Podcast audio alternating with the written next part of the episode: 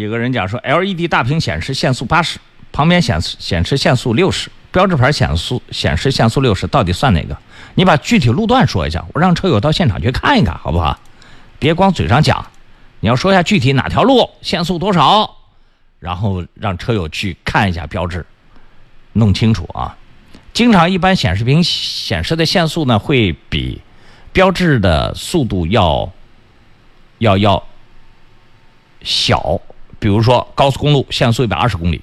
遇到雨天大雾，它会临时提示雨天大雾天气限速为八十公里每小时。它有一些管制，几级管制，几级管制啊，它会会少。显示屏显示比这个旁边的路牌要显示要限速要高的这种可能性，一般来说是这个路段可能施工完之后限速标志没有把它换回来，有这种可能性。当然，还有一些人就是我们开车人自己分不清楚辅道限速、匝道限速和主线限速的标志，你分不清楚哪个是限哪个的啊，也有这种情况。